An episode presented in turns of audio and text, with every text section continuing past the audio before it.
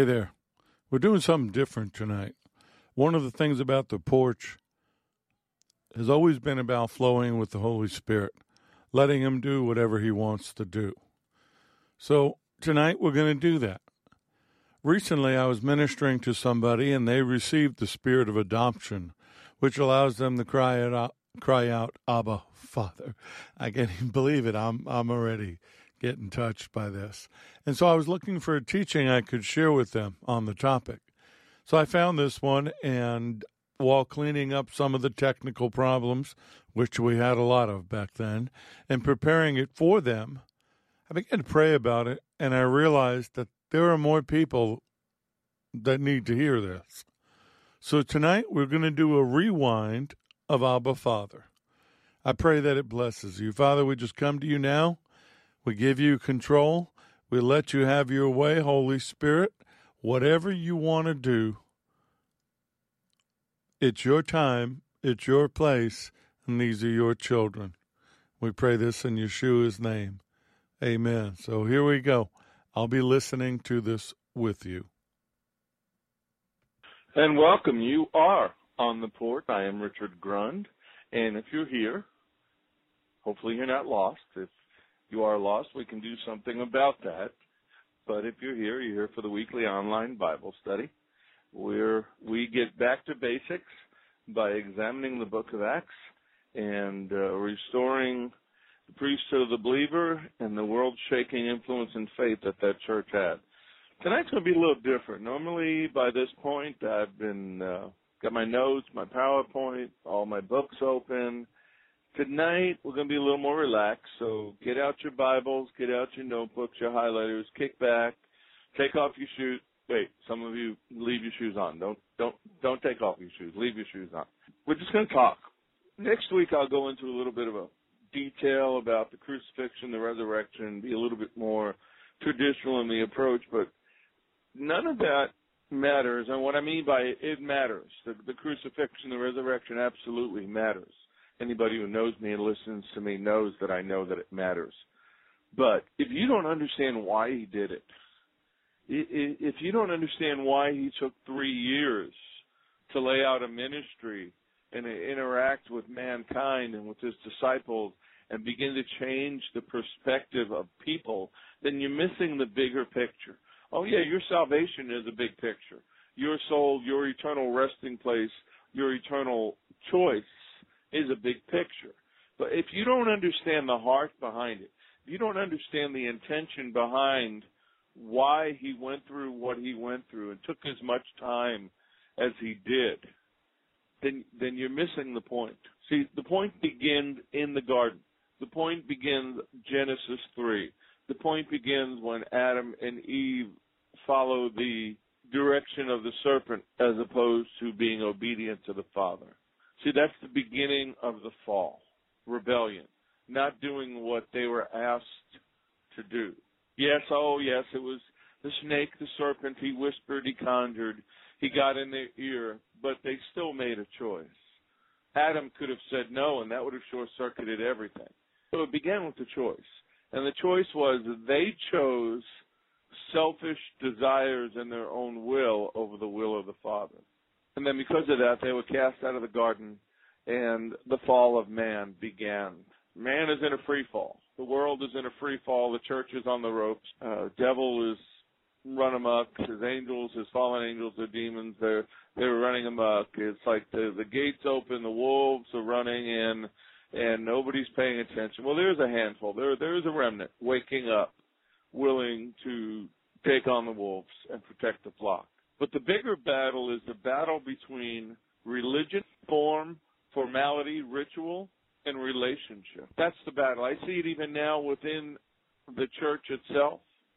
I see certain movements, and it's interesting that they call it a movement because sometimes when you have a movement, you can then flush it and get rid of it.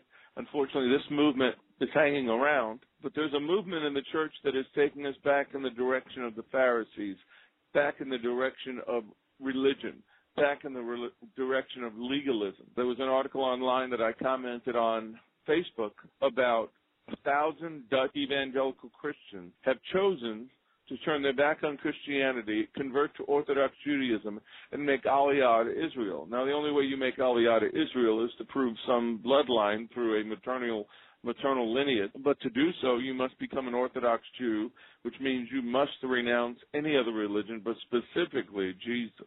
When I found out that I had that option through my maternal lineage, through my mother's father, that I could have made Aliyah, when I found this out um, some years ago, the person who confirmed it for me, you know, got excited and said, "You can come home." And I said, "No, I cannot." And when the, she asked me why not, I said, "Because I won't reject the one who saved me."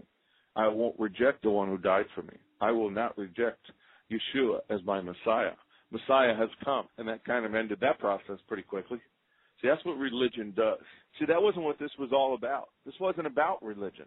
This was about the restoration of a father to his children. And some of those children are bloodline, and some of them are adopted. But even the adopted child has the same rights as the blood bought children. Whether you're born into the vine or grafted into the vine makes no matter you are in the vine. See, Paul, who was originally Saul, studied under the Pharisee Gamaliel, wrote in Romans, Romans chapter 8, verses 15 through 17, For you did not receive the spirit of bondage again to fear, but you received the spirit of adoption, by whom we, plural, we cry out, Abba, Father. The Spirit Himself bears witness with our spirits that we are children of God and if children, then heirs, heirs of God, and joint heirs with Christ, with Messiah, if indeed we suffer with him, that we may also be glorified together. See, it was never a matter of religion. See, religion teaches you how to think about God. It was a matter of relationship, about encountering him, being restored to him, and walking with him. The problem is, with our limited finite minds, we cannot understand God. So what we do is we create illusions about Him. We create illusions about the Lord. We make God in our own image. The reason that there was no physical description given to us of Yeshua Jesus in the Bible outside of the prophet Isaiah saying he was of no appearance, meaning you wouldn't have looked twice at him because of his physical makeup not like in Hollywood, you know, with the hair and the eyes are blue and the, the sun glistens off his. Ta- he was just a regular guy, but he was something about him that made children run up to him and men of power want to speak to him. See, it's not about illusions. When he met the Samaritan woman at the well and he told her the same thing, he said to worship the, there will come a time to worship the Father in spirit and truth. And then in John 16, he says, however, when he, the Spirit of truth, has come, he will guide you into all truth. See, to worship the Father, to have a relationship with the Heavenly Father, you must do it in spirit and in truth, not in religion, not in ritual, not in bondage. See, the Holy Spirit is the great illusion destroyer. When the Holy Spirit's inside of you, when you're being guided by the Spirit, when your mind is clear, there is no illusions. You understand who He is. He is the great I am. But more than that, He's Dad. He's Abba. See, the Holy Spirit, because He comes from the Father, hates idols and false worship. And we know how the Father feels about that. He told the children of Israel, and therefore us, in Exodus chapter 20, starting with verse 1. And God spoke all these words, saying, I am the Lord your God, who has brought you out of the land of Egypt, out of the house of bondage. You shall have no other gods, small g, before me. You shall not make for yourself a carved image or any likeness of anything that is in the heaven above or in the earth beneath, or that is in the water under the earth. You shall not bow down to them nor serve them. For I am the Lord your God. I'm a jealous God, visiting the iniquity of the fathers on the children to the third and fourth generations of those who hate me but showing mercy to thousands of those who love me and keep my commandments. He ends it with, You shall not take the Lord your God in vain, for the Lord will not hold him guiltless who takes his name in vain. You see, that was about worship. And who are these false gods with the small g in the heavens above or underneath the earth or in the water? They were the fallen. They were the fallen angels. They were the fallen watchers. They were the ones that got mankind to worship them as their gods some of the areas around the earth still worship them. But he made it real clear that he will have no other God before him. You can't worship two gods. You can't follow them and follow him. You can't follow the truth and a lie. That's a contradiction. But see, it was about relationship. John 4, 24. God is spirit, and those who worship him must worship in spirit and in truth. Exodus 34:17. You shall make no molded gods for yourself. Why? It's false worship. How do you think your earthly father, for those of you that still have a relationship or know your your father on this world, in this world, and not gone off to to heaven, how would they feel if you brought somebody home and called them dad too? I know that's an oversimplification, but let's get real here. He loved Adam. He loves us. He created Adam in his image personally. He didn't speak him into existence like everything else. He formed him and he molded him. In the DVD that I'm working on for the C conference, I'm working on the Friday night part where I talked about this and go into great detail, and I hope that you'll get the chance to see it. The intimacy of our creation. So God will strip us of false idols, no matter how naked it will make us. Because it's better to live naked in the truth than clothed in fantasy. See, our problem is we try to reduce everything to the level of our understanding. Simply put, God is God. In Hebrews it said he is a rewarder of those who diligently seek him and believe that he is.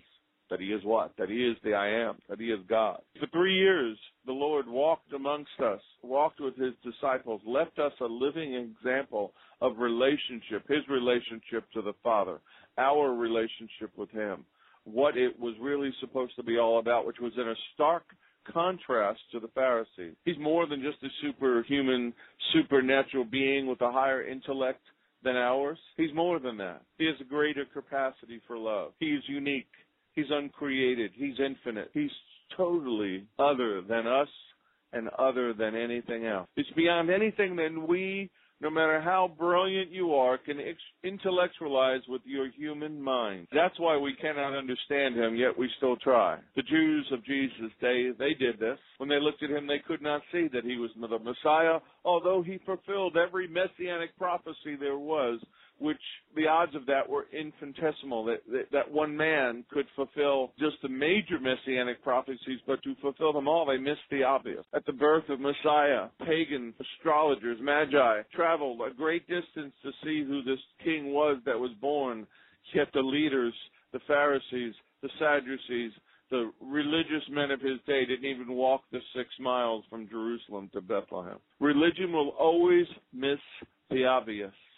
The religious spirit is one of the most heinous things that could ever get into somebody. Once it's in, it's so difficult to remove. Jesus is beyond anything that we can think or imagine. But you see, our human expectations force us to attempt to control him and manipulate his majesty. And that's why Jesus frightened so many people. He frightened the leaders of his day. You know why? He upsets the status quo. He upsets form, formality, and religion. He shakes the cage and he brings us a message of the Father that forces us to confront him and see him for who he is. More than that, it forces us to look at ourselves in a way that we're uncomfortable with. That's what frightens people the most. When you begin to worship the Father in spirit and truth, when you come to know Jesus as Savior, when you see Him with clear eyes, initially it can be overwhelming.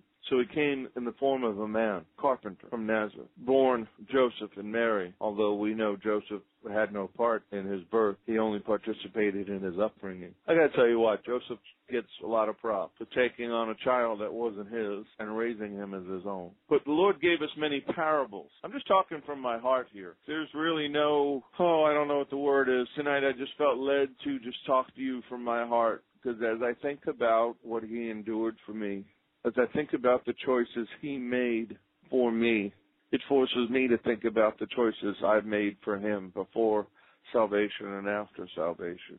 It forces me to see him with clear eyes.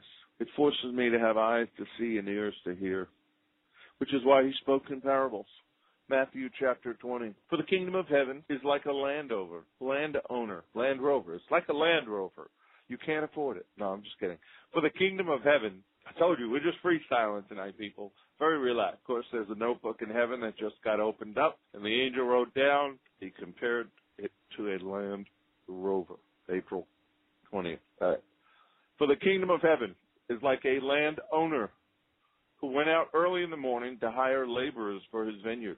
Now, when he had agreed with the laborers for a denarius a day, he sent them into his vineyards. And he went out about the third hour and saw others standing idle in the marketplace and said to them, You also go into the vineyard, and whatever is right I will give you. So they went. And again he went out about the sixth and the ninth hour and did likewise. And about the eleventh hour he went out and found others standing idle and said to them, Why have you been standing idle all day? And they said to him, Because no one has hired us. He said to them, You go into the vineyard, and whatever is right you will receive. And basically, this is an example of those that get saved in the beginning and those that get saved to the end. So when evening had come, the owner of the vineyard said to his steward, Call the laborers and give them their wages, beginning with the last to the first. And when those who came who were hired about the eleventh hour, they received a denarius. But when the first came, they supposed that they would receive more. And they likewise received each a denarius. And when they had received it, they complained against the landowners, saying, These last men have worked only one hour, and you've made them equal to us who have borne the burden and the heat of the day.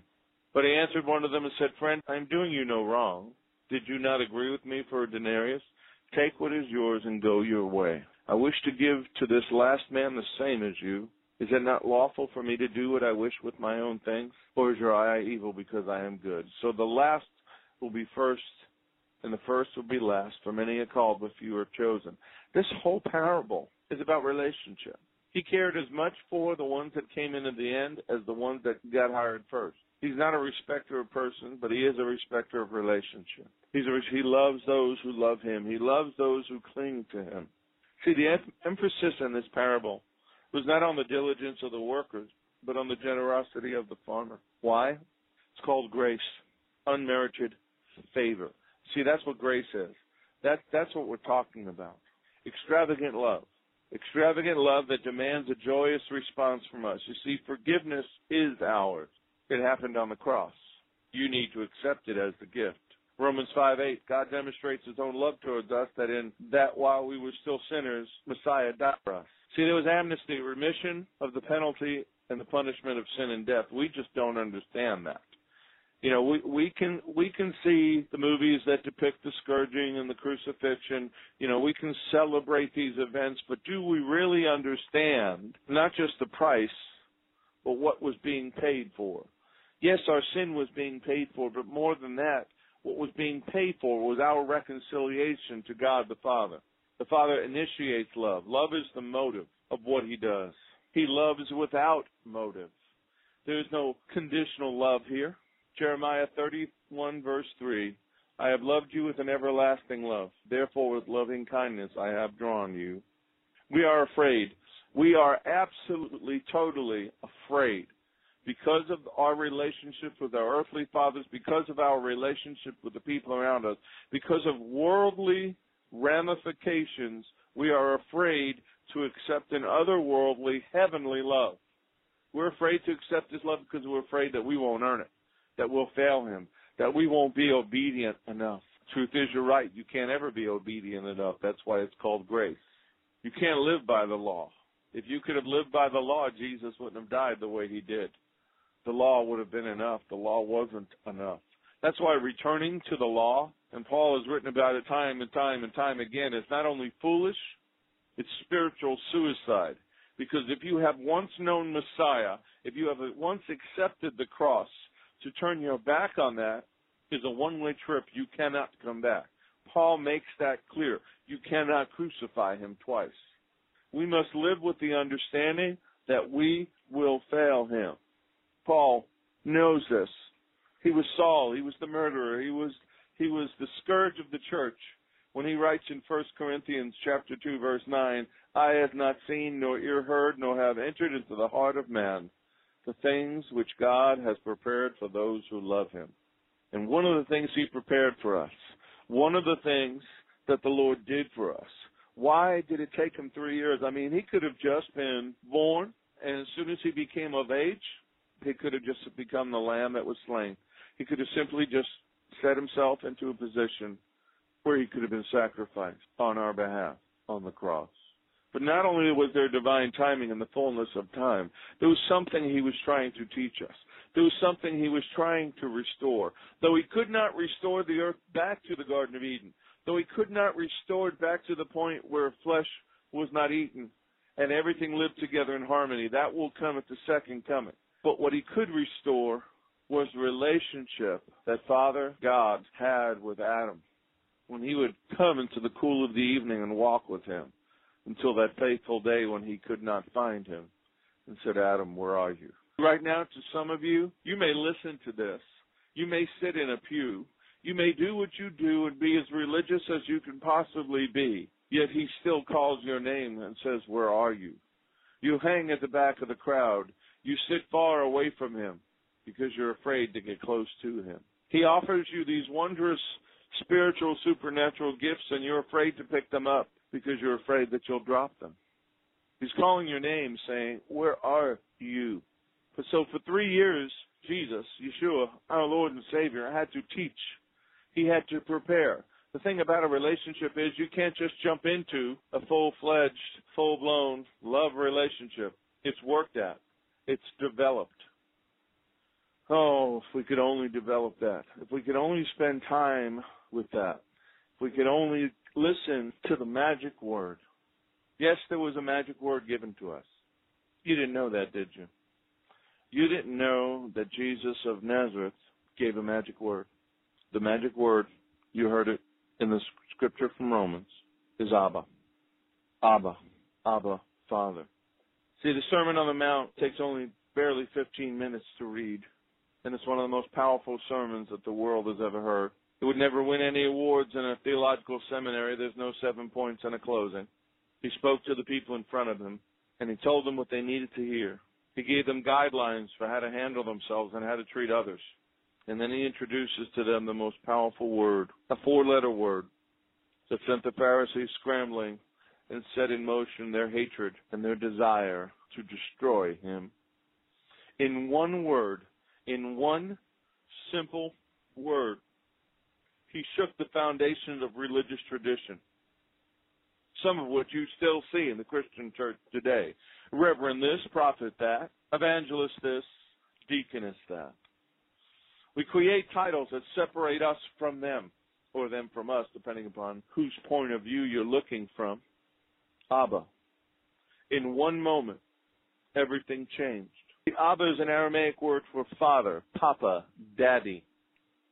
I, I'm sure if the Pharisees, we could see the Pharisees of that day if there was a you know camera handy, and we know there were no cameras, but their their prayer curls probably spin, and and they they probably you know threw their hands up in the air and tore their clothes and did all the dramatic things that they were known for. He just taught the masses to call Almighty God, God whose name we cannot speak. We can't even spell it. We're going to leave the vowel out in the middle to call him Abba. Papa, Daddy. He reduced the entire religious system to rubble because he was teaching relationship over ritual and introduces us directly to the Father. The cross has not happened yet. We've got to learn. We have to be retrained. When you adopt a child, especially an older child, there's a process that prepares the child for accepting the parent. And that's what he was doing over those three years. He was preparing mankind to accept reconciliation to the Father. The term Father is applied to Almighty God 189 times in the Gospel, 124 of which are found in John. They're the core to the teaching of Jesus. Gee, do you think they're important? Until that day when he spoke that word, and even today, systematic theology, all biblical teaching about God's actions, being, and attributes fell into one word Abba, Papa, Daddy. Do not think that the attack on the family structure, which began in the late 50s and the early 60s, was an accident by the enemy. He knew that if he could destroy the family structure and get you to not understand father, a relationship with a father, then you would never understand a relationship with the living God. That's why it's so important for us to help him share that and teach that. The Lord didn't put a system of God before us. He put God before us. He didn't teach us a system. He taught us a relationship. He opened a door to intimacy that the world had never seen and still doesn't see. He very matter of factly presented the fact that God existed. There was never any desire to argue the point. He was the self existent, self evident God, but He is more than that. He is your Father. He talked about the Father with such intimacy that you have to be blind to not see it in Luke chapter 10, verse 22. All things have been delivered to me by my Father, and no one knows who the Son is except the Father, and who the Father is except the Son, and the one to whom the Son wills to reveal him. And so what do they do? The, the disciples that are hearing, but not hearing, seeing, but not seeing. They hear him say all these wondrous things from the Sermon on the Mount. They walk with him, they see the miracles. But man is caught up in the show. I call it the dog and pony show no matter how strong the anointing can be in a place, eventually that performance, the spirit, the dog and pony show will rear its head. So the disciples get along with Jesus after this wonderful sermon, after this teaching, after this time of restoration and, redirection. And the first thing they say is, after seeing the Pharisees pray and doing their secret handshakes and their decoder ring and and the costume and the uniform, thinking, "Wow, that'd be cool. Why don't we have a costume and a uniform and a decoder ring? And why don't we look like they do? They're pretty cool." And they say in Luke 11:1, "Teach us how to pray." Well, have you not been listening? Instead of saying, "Give us our own special prayer," give us our own unique order of words, they missed it. They missed it. We still miss it today. If you think that you have to hold plastic beads in your hand and go bead to bead as you say a prayer over and over and over and over, which unfortunately falls into the category of vain repetitions, you miss the point. If you think that you have to say a prayer with the affectation, hitting the certain word with a certain lilt, you're missing the point. The point is, isn't about how you say it, but about what you're saying. And more than that, it's about intent and the heart behind what you're saying they see the Lord's relationship with the Father, and they want the same things, which of course you would want, but they miss it isn't about ritual, it isn't about form and formality or a pattern of words, because it's not found through ritual. It's found through faith. In the Old Testament, he was this distant, omnipotent God that they wouldn't even go towards Mount Sinai, let alone touch it. Moses, could you you go talk to him and come back and tell us what he said? We we we're we're, just, we're going to stay here which is a combination of things. It's the fear of failure, but it's also the other thing is uh, I might want to sin later, so I don't think I'm going to go do that. Under the old covenant of the law, God is the creator of the universe, distant, disconnected, and because of that, we concentrate on what He is and what He does instead of who He is. Under the new covenant of grace given to us by a bloody cross and an empty tomb in an upper room, it's a covenant of grace relationship where we concentrate on who He is as Father, as Abba. So what do you think? As you think of this, some of you I know struggle with it. I've had people tell me they struggle with the relationship to the Father. When you go back and look at the Lord's Prayer, do you see a religious teaching? You shouldn't. It was a common theme. First person he taught it to was a woman at the well. Everything, everything, everything that he taught about the Father was about relationship worship, relationship, intimacy, spirit and truth. What did he teach us about God as our Father? John 4:24 God is spirit. 1 John 1:5 God is light. John 4:16 God is truth. 1 John 4:8 and 16 God is love. Spirit, light, truth, love. I don't see ritual there, do you? And I think the reason John is the one who teaches it so much, John being who he was, the youngest, having the relationship with the Lord that he did, Thankfully, he got the message. He understood that there was a hole in our heart created in the garden. I cannot even imagine that moment of rejection that Adam felt when they were cast out of the garden and disconnected from God. You know, you'll talk about heartbreak when a relationship fails, the heartbreak of somebody rejecting you. What was the heartbreak to Adam, to Eve, when the Creator, their Father, rejected them? There was a hole put inside of our heart that without the Lord filling it, we'll look for other things. We'll look for other people. We'll look for chemicals to do it. We'll look for alcohol to do it. We'll look for pornography to do it. We will look for all these other things that the devil is gladly and willing to sell us to fill the hole that he created. Supply and demand. He creates the demand and then he offers the product to supply it. Man's heart cries out to God whether it knows it or not. I'm just talking to you from my heart right now. Do you cry out, Father, do you love me? Do you even call him Father? Or do you address him by his formal name? See, that's what religion will reduce it to. Oh, you can't call him that. He's he's he's Jehovah. He's the great I am. Well, yeah, that's true. But my kids don't call me Mr. Grund or Reverend Grund. They call me Dad. That's what a father's child relationship allows them to do. The reason the Pharisees hated what Jesus did so much, and the reason re- religious leaders do not teach what I am telling you right now, because it eliminates their importance in the equation. If you can see Him as Father, if you can have a personal relationship with the Lord, then you don't need a middleman to connect to Him and hear from Him. I remember that moment when backed into a corner and the Lord asked me about my pastor, mentor, and spiritual father. Who is your Savior? Me or him. Very quickly acknowledged that the Lord was my Savior, which meant there could be no one between me and him in my relationship with him. The problem with most churches is they've been created in such a way that you have to look at your pastor, your preacher, your teacher, your leader to look at Jesus. The Lord said if he be lifted up, he would draw all men unto him. He hung on the cross. The problem is most religious leaders want to get somewhere in between you and him in that gaze so you see them too, so that you're dependent upon them for your relationship. That goes back to Satan. See, Satan was the covering cherub over God. He was the worship leader. And what I believe from what the Lord has shown me visually as the covering cherub, as the one who covered. I believe he stood behind God and stood over God as the covering. He was a part of the, the worship instrument of God.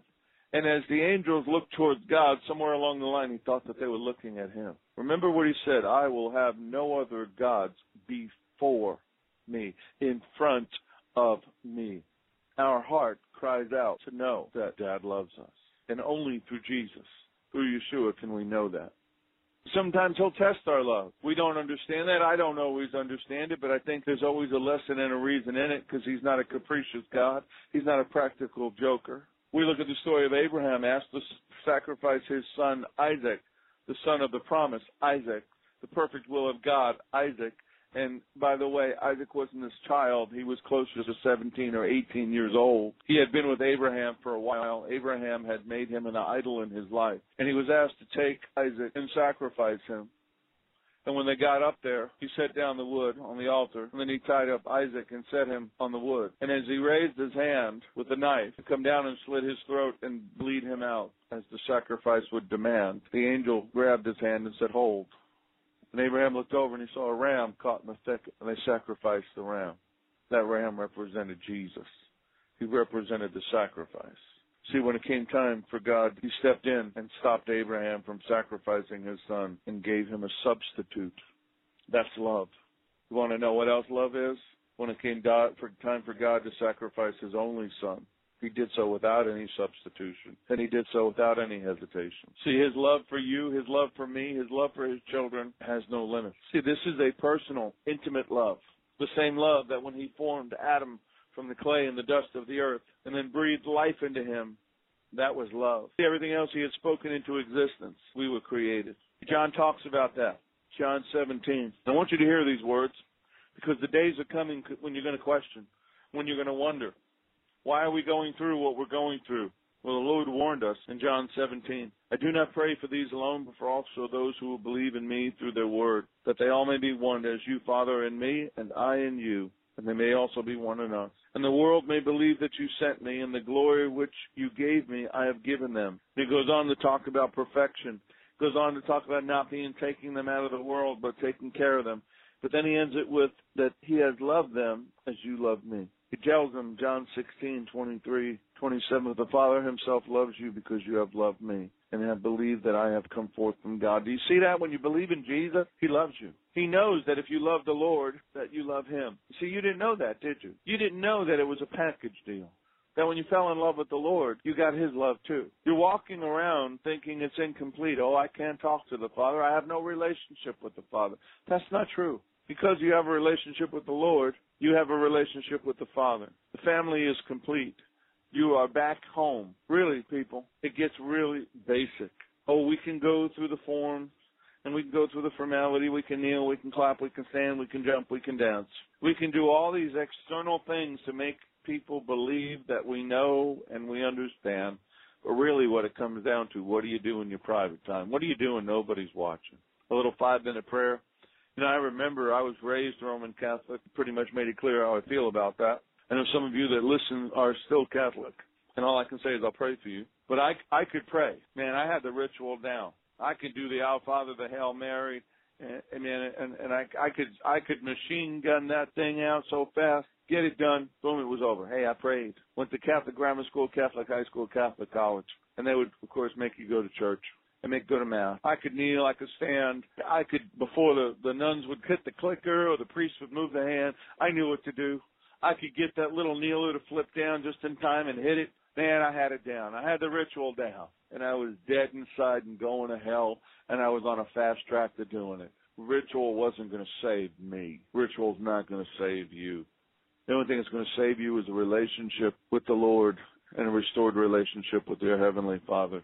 Otherwise, you're going to stand before Him at some point. He's going to look at you and say, "I'm sorry, I don't know you. Your name's not on the list."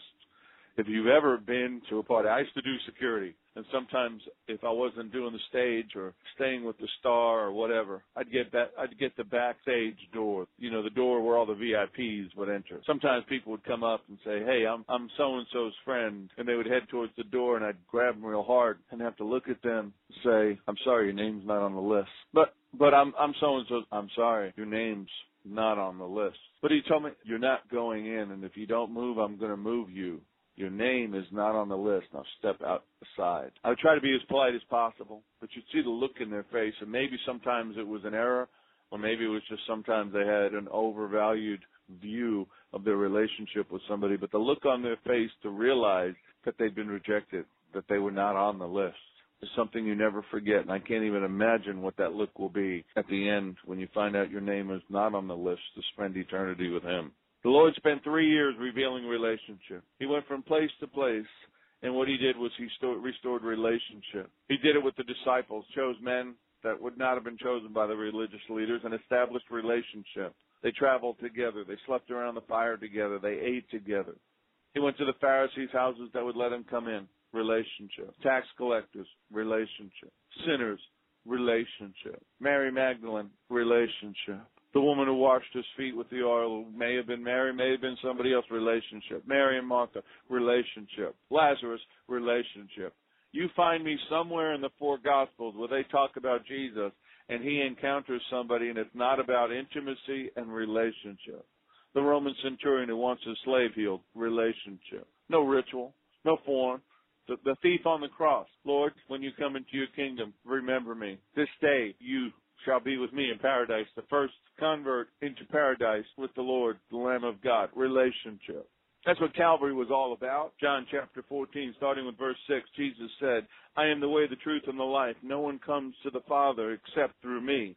Restoration and relationship. If you had known me, you would have known my Father, and also, and from now on, you know him and have seen him. Relationship. Philip said to him, Lord, show us the Father, and it is sufficient for us. Jesus said to him, Have I been with you so long, and yet you have not known me, Philip? He who has seen me has seen the Father. Relationship. That's the word for the church today. It isn't about how many banners you have on the wall or how big your building is or how ornate your sanctuary is. None of that matters. What matters is a relationship with the living God where you can sit down in the quiet of your room, in your car, wherever you may be and say, Abba Father. I get up in the morning early sometimes, it's still dark, to take the dogs out. I look up at the stars, I look up at the sky, and I say, Baruch I may have told you this story, but I'm going to tell it to you again. The Oklahoma bombing, early 90s, daycare center, children have been injured. Firemen and the rescuers are bringing the children out of the damaged building, and one fireman is holding this young child in his arms, and this tiny little woman begins to throw people out of her way. I mean, literally like a fullback pushes them out of the way to get to her child and take him from the fireman's arms. And I sat and I watched that on the news and I heard the father say, that was me on the day I ripped the temple veil so that I could get out and be with you. See, Jesus was the rescuer. He held us in his bloody arms. He held us in his resurrected arms. And he presented us back to the Father who rushed like a father who's been kept from his children, like a father who's had a restraining order against him and has not been allowed to see his children, he rushes to us. From the Garden of Eden to a hill called Calvary was a plan that he set in motion the minute his relationship was broken. There was always a plan to be back in relationship with his children. The book of Acts Church, I believe, understood this. They understood it in a way that we've seemed to have lost. Remember that scripture, Romans 8:15, you did not receive the spirit of bondage again to fear, but you've received the spirit of adoption by whom we cry out, Abba, Father. Galatians chapter 4 verses 6 and 7. Because you are sons, and in this case sons and daughters, God has sent you forth the Spirit of His Son into your heart, crying out, Abba, Father. Therefore you're no longer a slave, but a son, and if a son, then an heir of God through Christ Jesus. And just because it says son, it doesn't mean the women are eliminated. That's just the way the culture of the day. You are prince and princesses. You are kings and queens to serve our God. You see, adoption Adoption is a legal process by which a person assumes parental responsibility for another person's child. The spirit of adoption gives us the attributes and benefits of the relationship that the Lord had with the Father. Don't miss what I just said. Because of the spirit of adoption, the Holy Spirit inside of you that allows you to cry out, Abba Father, to boldly approach the throne of grace and mercy, gives you the same attributes and benefits that the Lord had with God the Father. Through the spirit of adoption, he is our Father through our existence, our likeness and nature, our provisions, our education and discipline, our intimate interaction and communication, the forgiveness of our offenses, and our inheritance. This is not our world. We are citizens from another place. Our citizenship is in heaven. We're in this world, but we're not of this world. All of these things are about family relationship. And I was lucky, although I came from a broken home and my father had walked out, when I got saved, the first thing I wanted is I wanted to meet my father. But those broken, dysfunctional homes of the 60s, 70s, 80s, 90s, and now the 2000s have made it difficult for people to do that. He's not just the father of creation, he's the father of recreation. He did that with Lazarus and he does that with our souls and our spirits, and the day is coming when I believe that we're going to hear about people being raised from the dead, we're going to see it. Signs and wonders and false signs and wonders will will battle across the land, and only those who have a relationship will know who's performing which. Listen to what I'm about to say. If you are religious, if you have a religious spirit, you're not a part of his family. If you act like an outsider, you can't possibly be one of his. That's my opinion. That may seem harsh. There is a group, a church which calls himself a Christian church. They will go protest at funerals. Uh, they're coming to Orlando to protest the, the local high school that my wife teaches at. My boys graduated from for some ridiculous reason, mostly just to get themselves on TV, so that when you go and click their website, they get paid because it's uh, payment by the click. I look at them, I look at their action, I look at the hate, I look at the vile things that they do, and I realize you don't know him. You never knew him. You're not a part of the family. Family doesn't act like that. The Pharisees and their work and the things they did were proof of their satanic heritage. He said so. He said that they were of their father, the devil. I know those some that say, "Oh, that means they, they were they were Nephilim, they were hybrid, they they they were genetic mutants." I don't know what they were. I just know that he meant that they what they how they lived and what they did was born of a different father, and not a heavenly one. See, the very center of his teachings and the oral ministry of Jesus of Nazareth was to inspire us to base our life on a life with God as our Father, to have faith in Him and trust Him as our Father, to know that He knows all and that He knows our needs even before we ask and He wants to give us our needs. And I know, well, I've been praying for this and He hasn't given it to me. Well, maybe because you're not supposed to have it. When my sons first got their license at the age of 16, if they had come to me and said, I want to drive this fast, fast, fast, fast car, will you help me get it? I'd say, no, I'm not going to help you kill yourself. I'm not going to help you, you crash that car. That's not what a loving father does. If he says no, there's a reason, and you need to trust that. Romans chapter 10, verses 9 and 10. We talk about this as far as salvation, but maybe it's just a confirmation about relationship. If you confess with your mouth the Lord Jesus and believe in your heart that God has raised him from the dead, you will be saved. For with the heart one believes unto righteousness, and with the mouth confession is made unto salvation. Sounds like relationship to me. Sounds like at that point, if you can believe that and say that, there's no more separation, there's no more loneliness, there's no more spiritual dysfunction, and we're no longer powerless against the devil. Look at your home. There will always be problems, and there will always be um, what's the word I'm looking for? Uh, disagreements. But if you can get past those disagreements, if you can hold your home together, you can hold your family together. When the chips are down and the storm comes and family rallies around one another, that's relationship. But if you don't have that, if your home's fractured, if your relationship with your wife, your husband is fractured, then you better get that in order because you can't possibly walk with him, talk with him, and serve him in an intimate supernatural relationship when your natural ones are wrong. See, the cross wasn't just for you, it was for him. A father's loneliness for not being able to see and interact with his children was gone. The hole in our heart was gone. The pain in his was removed as well. The cross became the instrument of your birth. See, I'm a new creation. The devil can come to me and say, hey, you did this and you did that and you did this to this person and you taught this person about crystals and you helped me deceive them. Well, I don't know who you're talking about. That Richard is dead. I am a new creation. The cross gave me life. You want victory? Then you need to understand the relationship between father and child. And what is the prophecy? What is the prophecy that ends the Old Testament? What is the prophecy that foretells what will happen at the end? Malachi chapter 4, verses 5 and 6. Behold, I will send you Elijah the prophet before the coming of the great and dead, dreadful day of the Lord. Well, it'll be a dreadful day as well. Before the coming of the great and dreadful day of the Lord. And he will turn the heart of the fathers to the children, and the hearts of children to their fathers, lest I come and strike the earth with a curse. It's about restoration of relationship. There is a clause in the Old Testament about Passover. Passover is a required feast to the Feast of Unleavened Bread to the Jew. But there's a choice. There's also a curse. If you're able to celebrate it, if you're not traveling, if you're not ill, you're not infirmed, and you can go to temple and you can do all the things that's required of it, and you choose not to, then your sins will never be removed. And I saw in that a foreshadowing of accepting Jesus, of accepting Yeshua as your Messiah. Restoration is your choice relationship is your choice. It's something that you must instigate and you must receive. It's a give and take. The Father's already done his job. He had Jesus do it for him on Calvary. See, basically, I, I've come to the realization that we don't help anyone get saved. Jesus did that. We can't possibly help anyone get saved. What we do is we help them with the adoption process. There's a lot of people out there that want to be adopted but don't know the Father. They want the rights and benefits of family, without being in the family. It doesn't work that way. You must receive the spirit of adoption to me, Abba. And if I can do nothing else for you, then I would love to help you pick up your adoption papers. I would love to help you get to that place where you know that you know that you know He's your dad. We can celebrate Passover. We can celebrate resurrection of our Lord. But what made the book of Acts Church different, besides the power of the upper room, See what the Holy Spirit did didn't just bring the gifts of the Spirit, brought the fruit of the Spirit. They had relationship with one another, but they had relationship with the Lord and they had relationship with the Father.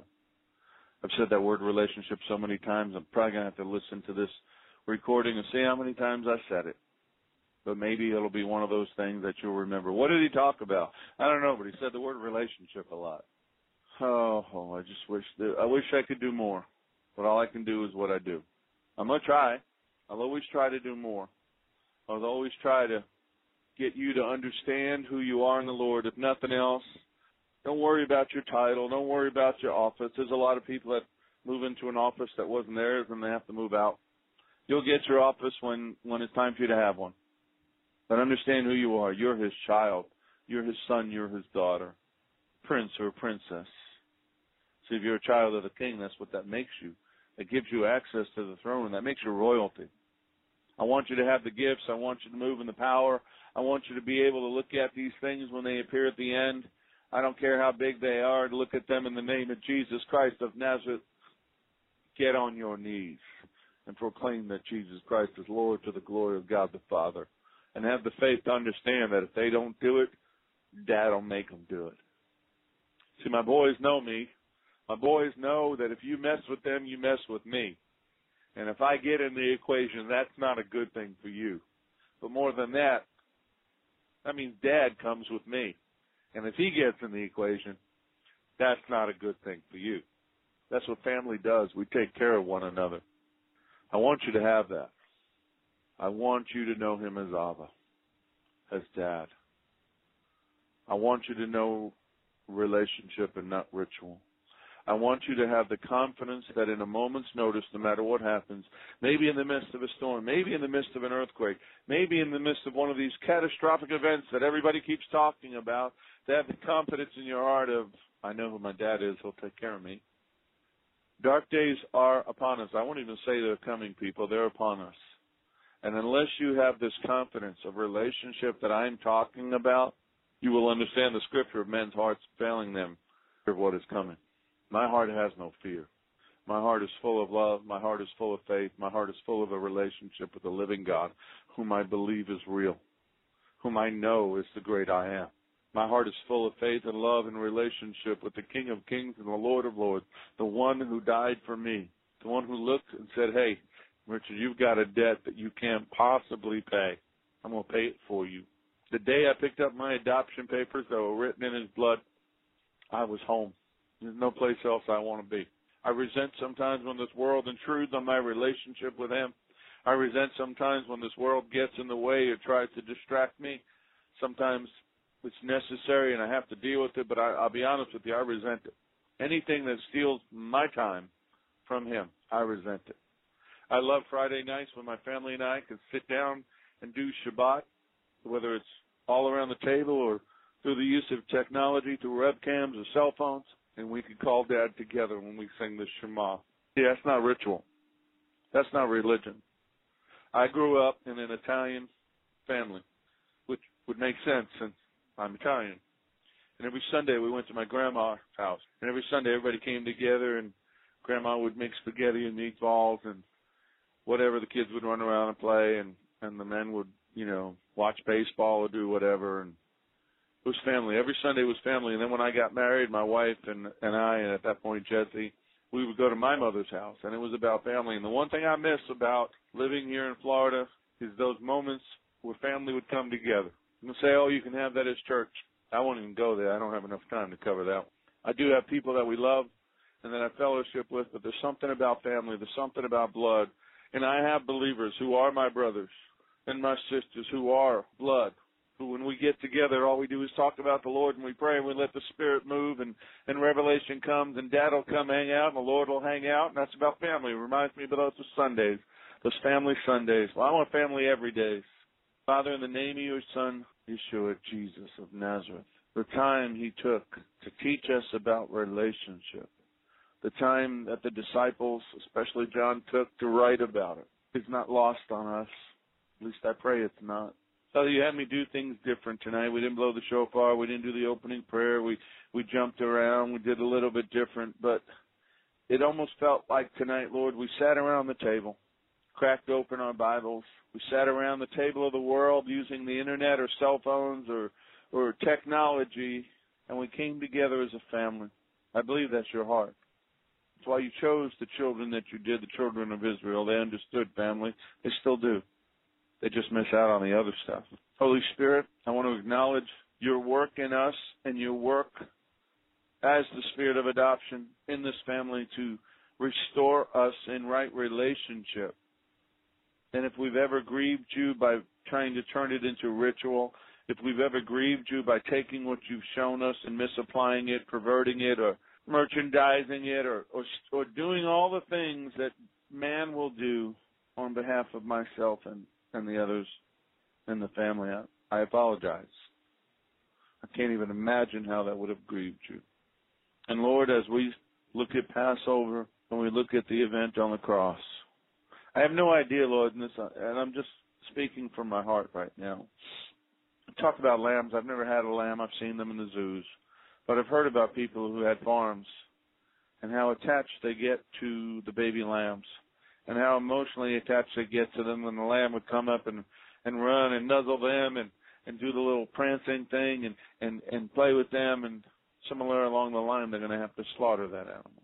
And the thousands of baby lambs unblemished lambs that are slaughtered in the temple could not compare to the one that hung on the cross. The day that he died as he hung there, that little stream coming from the temple was bright red and thick and flowing quickly, that all that mattered was the one hanging in the air for all to see. See, the lambs would struggle and try to pull away. They would not understand what was about to happen. So he knew. He could have pulled away. He could have called for angels to stop it, and angels gladly would have, because I'm sure that they did not understand, but they were obedient, and they stood down. And from their watch posts and from their positions, they watched the living word, which spoken them into existence, be beaten by the creation, whipped, scourged, tortured by the creation, and they could not do anything about it. Father, I know how much it hurts my heart to talk about it. Can't even imagine your heart having to watch it. Father, the word says that you hold back the end because you desire that all your children would be saved right here, right now. I pray, Lord, somebody hearing the sound of my voice and hearing the words has had their heart pierced. They desire to cry out, Abba, Father. If that is your desire, then you simply must believe in your heart and confess with your mouth what Jesus did for you on the cross, that he has risen from the dead and that he sits at the right hand of the Father. You must choose relationship. And for those that have known you and lost their way, have been distracted by the cares of this world, I pray that they would find their way home, Lord.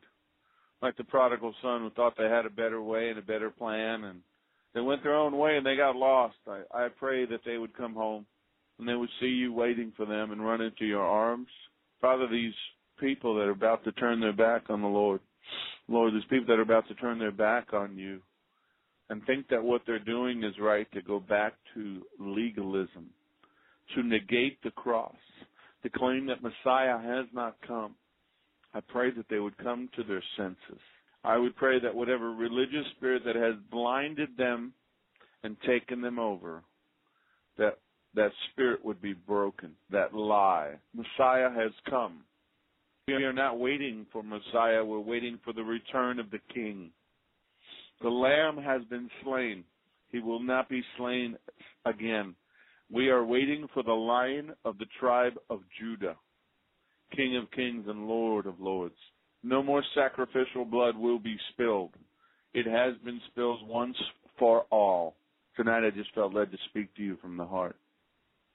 I felt led to just talk to you about dad and get you to a place where when you look at all the events of the coming days and all the things that your church or your your fellowship might do that you understand the heart behind it.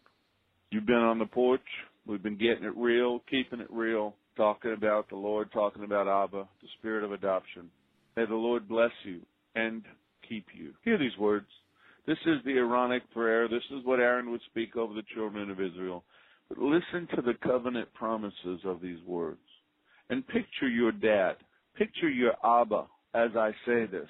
May the Lord, Adonai, bless you and keep you. May Adonai cause his face to shine upon you and be gracious unto you. And may he lift up his countenance upon you. And because he's looking at you, and because you can see him looking at you, that he will give you peace, that he will give you shalom. I'm Richard Grun. We'll see you next time on the porch.